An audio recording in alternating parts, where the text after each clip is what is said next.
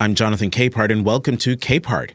If all goes according to plan, Judge Ketanji Brown Jackson will soon become the 116th Justice of the Supreme Court and its first black woman.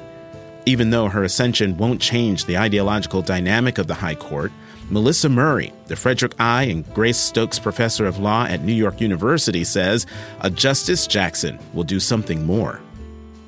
It is going to be hugely consequential to have another Black voice that will make clear that Justice Thomas's voice does not necessarily speak for the entirety of the Black experience. And I think that will be especially important next term when the court takes up a very consequential challenge to affirmative action. In this conversation, first recorded on March 30th for Washington Post Live, Professor Murray also dives into the integrity and independence of the Supreme Court, given the news about text messages from Justice Thomas's wife to Donald Trump's chief of staff in her quest to overturn the 2020 election. Melissa, welcome to Capehart on Washington Post Live. Thank you so much for having me, and congratulations on your new post, your promotion. Oh well, thank you, thank you. Uh, before we get into talking about the confirmation, let's let's talk about this uh, Ginni Thomas text messages thing, um, and talk about why why these text messages by or from the spouse of a justice to the White House chief of staff is so po- problematic um, from the court from a from the court's perspective. Well, let's just think about that. The wife of a sitting justice having the private number of the chief of staff of the president of the United States and text messaging him during what is an insurrection on the Capitol uh, about the need to take back this country, to put the sitting then sitting president and continue to have him in his spot in the White House. I mean, it really does boggle the mind. And to be clear, this isn't the first time that we've heard about um, perhaps an untoward or too deep relationship between Ginni Thomas's work as a lobbyist and consultant in Washington, D.C., and the work that her husband performs as a member of the Supreme Court. Um, this has been something that has been talked about in Washington, D.C. for years. Um, the reporting this year has actually grown more ferocious. There have been a, at least four reports in as many weeks about Ginni Thomas's um, work and the way in which it frequently interacts with the work that her husband does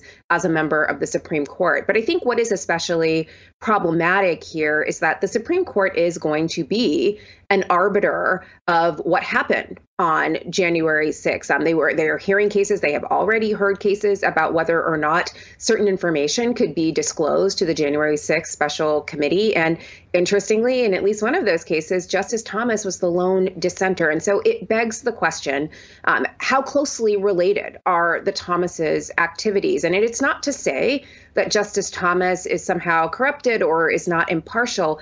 It is to say that the appearance of a too close relationship is certainly there. And for a branch that really depends on the goodwill of the public for its own legitimacy, depends on the public understanding its work as driven by law as opposed to partisan politics, this is a really untoward association that cannot sit well.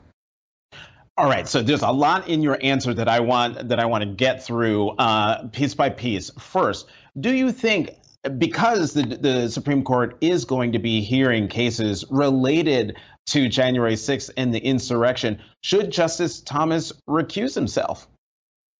I think should and will are very different things. Um, should he? right.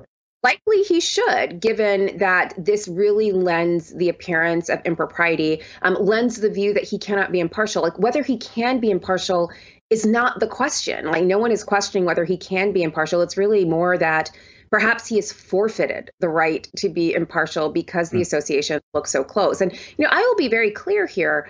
This is not the first time that this question has arisen in the context of the Thomases. Um, reporting from Jane Mayer at the New Yorker and Danny Hakim and Jo Becker of the New York Times has made very clear that Ginni Thomas's work as a consultant often involves working with individuals who are litigants and repeat players at the Supreme Court. So there has been there have been other occasions where you might wonder whether recusal might have been appropriate. It just seems in this particular case that the Thomases actually have a stake in this because Ginni Thomas is already implicated um, by sending these text messages to Mark Meadows. And so there is a federal statute that says that in circumstances like these, a sitting judge, whether it's a justice or a member of the lower federal courts, cannot hear a case case in which he or she has a stake in the outcome. And because Ginni Thomas has been identified as someone who was in the mix on January 6th, it would stand to reason that Justice Thomas is someone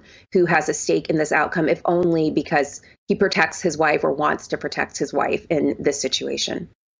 And I, I, love how you say should or should he recuse himself or will he recuse himself? And so I'm going to focus in on the will part because I wonder. I think a lot of people are wondering uh, who can make him recuse himself or who can hold him accountable. Is there anyone? So, do you watch The Real Housewives of Atlanta, Jonathan? I, I, I, tried years ago. I, I stopped. Well, so there's there's a person on the Real Housewives, Sheree Whitfield, and um, she's sort of famous for at one point saying to someone like, "Who gonna check me, boo?" And I think oh, that's yes, well, of, I know that one. You know that. right. Okay. Oh, I know well, that. And who's going to check Justice Thomas here? Um, the Supreme Court justices are not bound by the same recusal rules as other federal judges, so he doesn't have to recuse himself. The real question is will there be pressure, whether external pressure or pressure from inside the court, from his colleagues, to recuse himself? Um, to my knowledge, Justice Thomas has recused himself once before um, in a case involving the Virginia Military Institute. It was a challenge to VMI's all male admission admissions policy. And Justice Thomas removed himself from that case because his son Jamal was at the time a student at VMI so so it made sense. But other Supreme Court justices have really you know sort of exercised their own judgment about whether or not they could be impartial just last term, there was a case involving British Petroleum, um, and there were questions about whether new, the newest justice, Justice Barrett, should recuse herself because her father had been an executive um, in BP or in an earlier um, iteration of BP. I think BP may have purchased the company for which he worked. And so she chose not to recuse herself in that particular circumstance. So again, there's a lot of latitude here, but I think there may be well be pressure from inside the court about recusal. And then of course there may also be investigations around this federal statute to see if the Thomases actually do have a stake in this outcome. And if the if Justice Thomas doesn't take himself out of this, there may be reprisals for that too. You know, because I'm sitting here wondering, and I'm sure there, you know, the constitutional scholars who, who are also probably watching, or at least fans of, of, of Schoolhouse Rock, know that the Supreme Court is a separate branch of government. And so I think you were saying earlier on that really the court derives its legitimacy from the perception of the public that it is imp- truly impartial. And so, I mean, you're a constitutional law professor, you're a constitutional scholar. How has the, the integrity and the public perception of the of the court eroded, um, let's say, since the 2000 presidential election, but has it started galloping since the Trump years? So again, the court has ebbs and flows. Um, it does depend on the public for its legitimacy. The public has to view what the court is doing as legitimate, um, and that's why they obey. There's nothing to make them obey. Uh, but I think the court has had a really difficult run, certainly in the last year. There was, of course, in September, the challenge on SB 8, um, the Texas abortion statute that prohibits abortion at just six weeks, where the court recognizing and in some cases conceding by some members that the law was patently unconstitutional given the court's prior precedents allowed that law to remain in place in Texas because of a procedural quirk that made it difficult to challenge it. And you know, I think many people thought that that was an outcome that would not have been possible a year or two years ago um, when the court was differently composed. But the fact that the court is now a six to three conservative super majority suggests that maybe suddenly lots of things are open where they weren't before. And I think that lends a sense of illegitimacy. The idea that nothing has changed about the court except its personnel. And now suddenly we're seeing the court being incredibly aggressive about assaults on established rights, rolling back um, protections for the administrative state. I, I think all of that lends the impression that the court perhaps is more politicized than it has been. And we've seen the justices take to the hustings to disclaim these charges of over politicization. So we saw Justice Amy Coney Barrett um, advise individuals that this was not a group of partisan hacks. Um, regrettably, she made that claim while she was on stage at the McConnell Center at the University of Louisville with Mitch McConnell looking on unfortunate optics. We also saw Justice Thomas make a similar claim that they were not partisan, they were not political, they were doing law. So, you know, we've had a number of justices, probably more than I can think of at any time, sort of go on a world tour to make clear to the public that they're not partisan hacks. Like that can only happen because they understand that the public is questioning the court's legitimacy. And indeed, in recent Gallup polling, the poll, the court had its lowest Gallup rating it has ever had in the history of the Gallup poll asking about the Supreme Court. And so you, you talked about a, a, few of the justices who've gone out on the hustings to talk up um, the legitimacy of the Supreme Court. One person you didn't mention is the Chief Justice, um, who, from everything that I've read, truly holds the integrity uh, of of the Supreme Court and its role uh, in, in, our system of government very very dear. From from your vantage point, how's he doing in that endeavor, especially now with a six three conservative supermajority? I think the Supreme the Supreme Court um, is sort of in a free fall in terms of its institutional legitimacy, and I think the Chief Justice likely knows that, but is ill-equipped to actually do anything to stop it because now that we have a six to three conservative supermajority, the chief isn't needed by the conservative bloc to make a majority. They have five people, irrespective of the chief. And so we've often seen in some of these controversial cases, like SB 8, for example, the chief justice improbably with the liberal bloc asking the court to stay the Texas um, law that the court allowed to remain in use in Texas. And so he's in this sort of weird position where he's with his liberal colleagues, but he cannot make his conservative colleagues listen to him on some of these things. And you're right, he is a stalwart institutionalist. He wants the court to be understood as legitimate because he knows that's the only way to maintain the court's authority but he also has a conservative bloc of five people who seem ready to like move forward. And it's not to say that going forward on a more conservative agenda isn't something that the Chief Justice doesn't want. I mean, he is also a dyed in the wool conservative, but I think his institutional proclivities often outweigh that. So he is more likely to push in that direction, but in a slower kind of pace. So, mm. you know, hmm. if he's in a Datsun, his colleagues are in a Tesla and they want to go fast and furious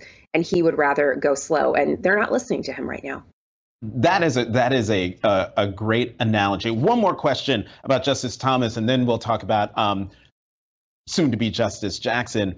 There are a lot of people who who are having the conversation that Justice Thomas should be impeached. What do you your thoughts on just even having that kind of conversation about a Supreme Court justice? Well, so two things. One, I think impeachment is very unlikely. Um, CEG, the events of the last two years, very difficult to get anyone impeached, let alone a Supreme Court justice. Um, the last two prospective impeachments of Supreme Court justices that I can recall are from one from the 1960s when Abe Fortas, who was an associate justice of the Supreme Court, um, was also implicated on charges of impropriety relating to his wife's career, um, ironically enough. Uh, and he wasn't impeached. Uh, he did have a series of investigations against him that ultimately led to him resigning from the court. And, and it was I think the re- the resignation of Abe Fortas that offered uh, Richard Nixon quite a number of opportunities to really change the composition of the court. So it was a consequential resignation on a number of fronts that set in motion the conservative direction that I think we are seeing in full flower today.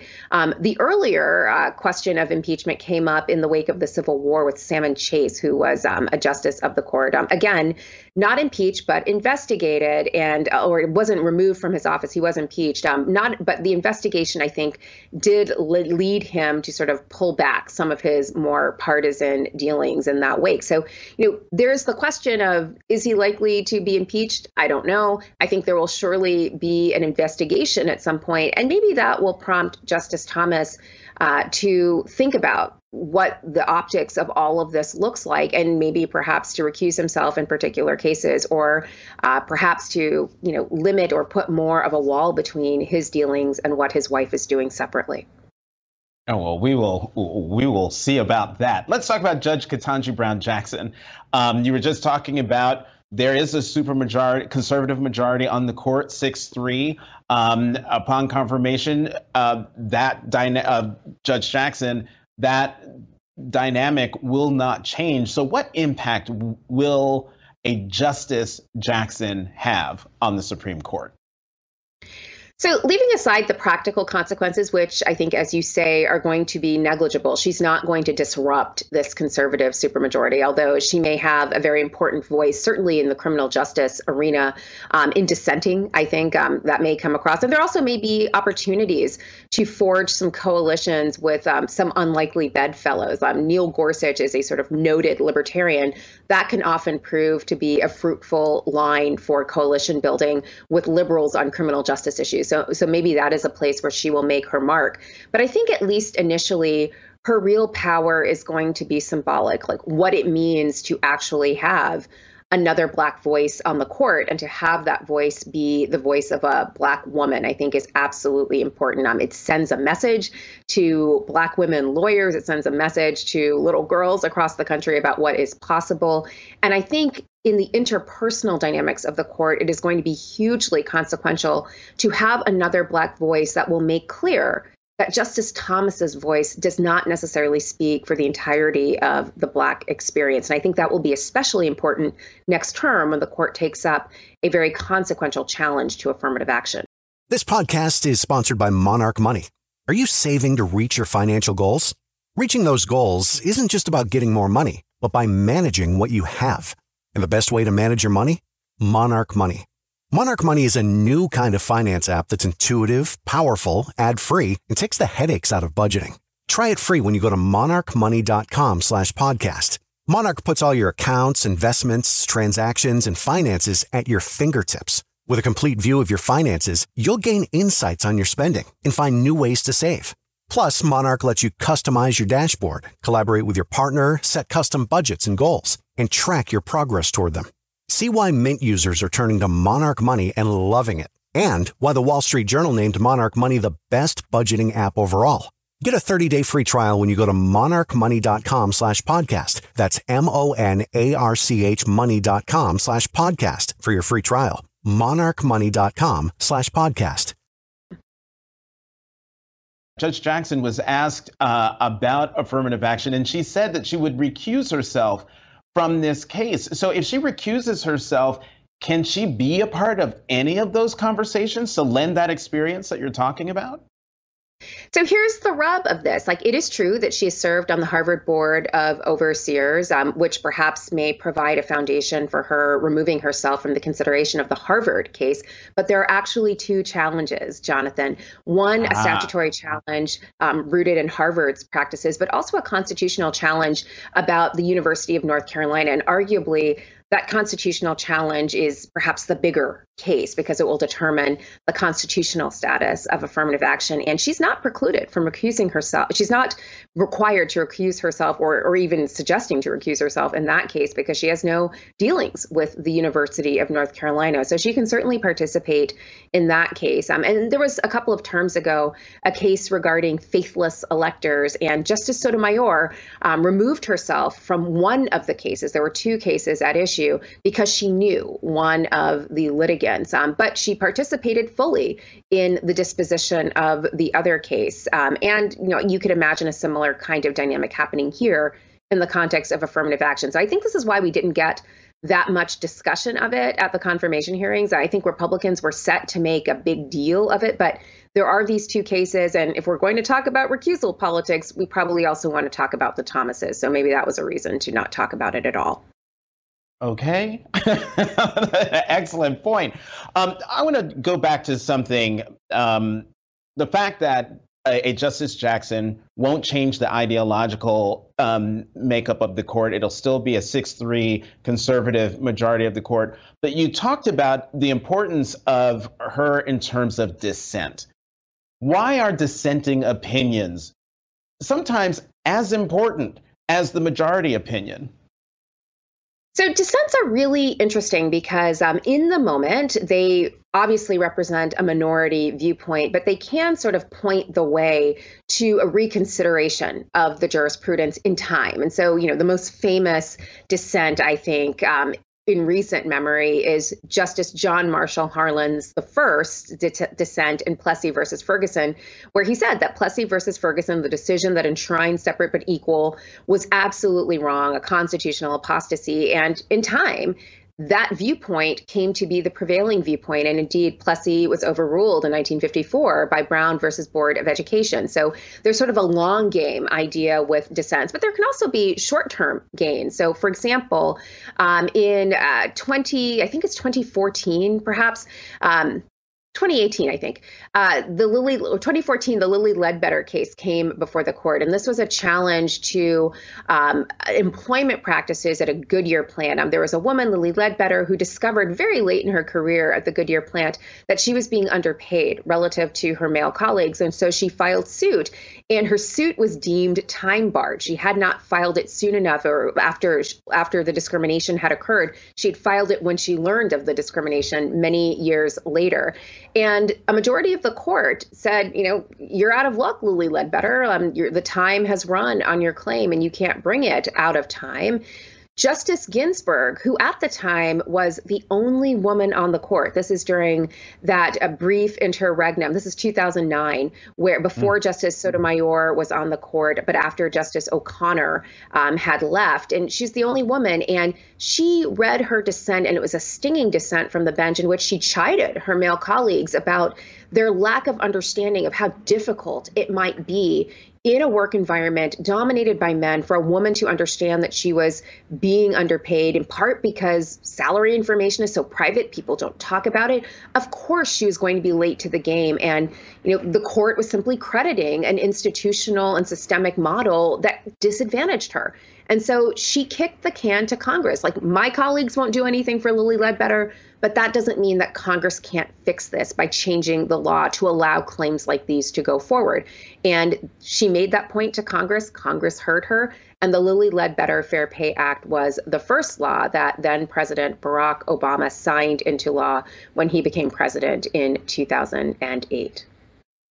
Um, another uh, another dissent that proved to be pivotal, and I can't remember the year. I think it was either late 90s or early 2000s, but it was re- it was related to uh, gay rights at the time. Uh, I think it was related to marriage, and Justice Scalia wrote in his dissenting opinion that because you guys did this in the majority, you're opening the door to gay marriage. And voila, look where we are. So do I do I owe my marriage to Justice Scalia? Well, I, I, would not send a bouquet of flowers just yet. It's true. So that was a 2003 case called Lawrence versus Texas, yes, where Lawrence Justice Kennedy, Justice Kennedy, writing for the majority, struck down a Texas anti-sodomy statute on the ground that it deprived gay men and women of full dignity and intruded impermissibly into a range of private life that was afforded constitutional protection.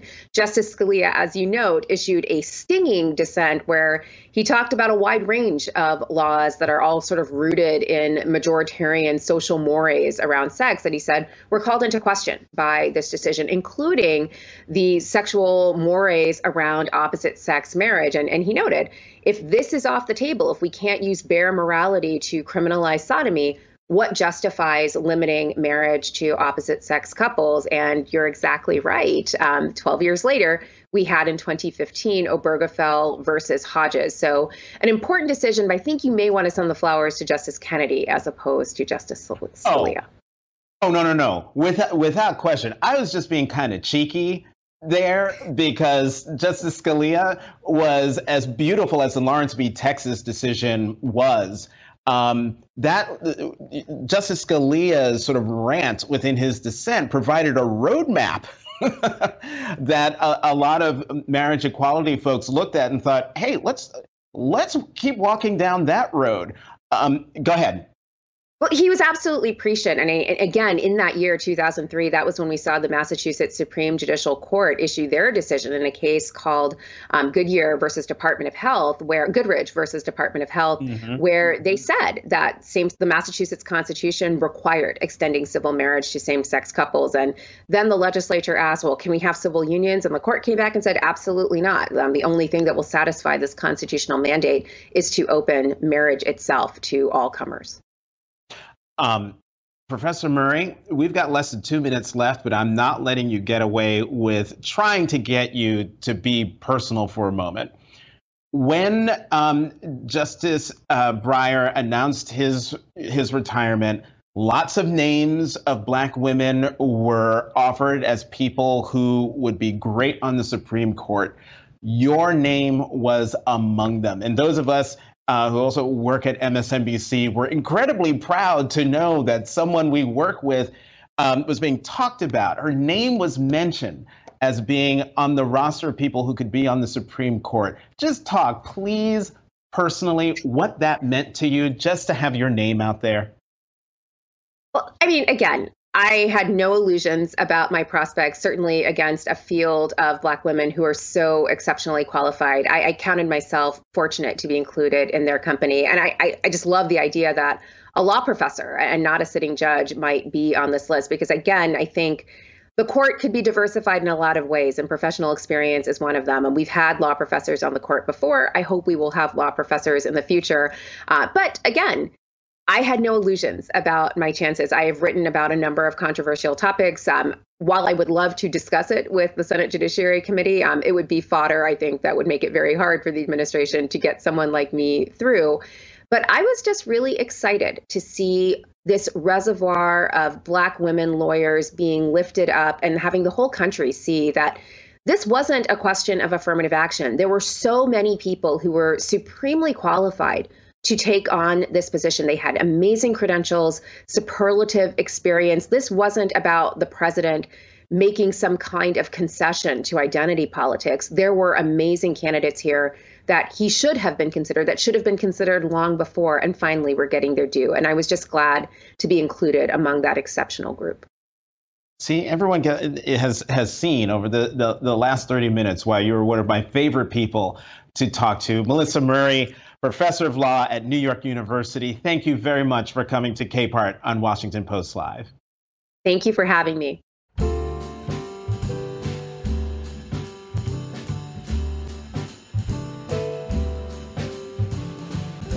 Thanks for listening to Capehart. It's produced by Julie Depenbrock. We'll have new episodes for you every Tuesday. I'm Jonathan Capehart. You can find me on Twitter at CapehartJ.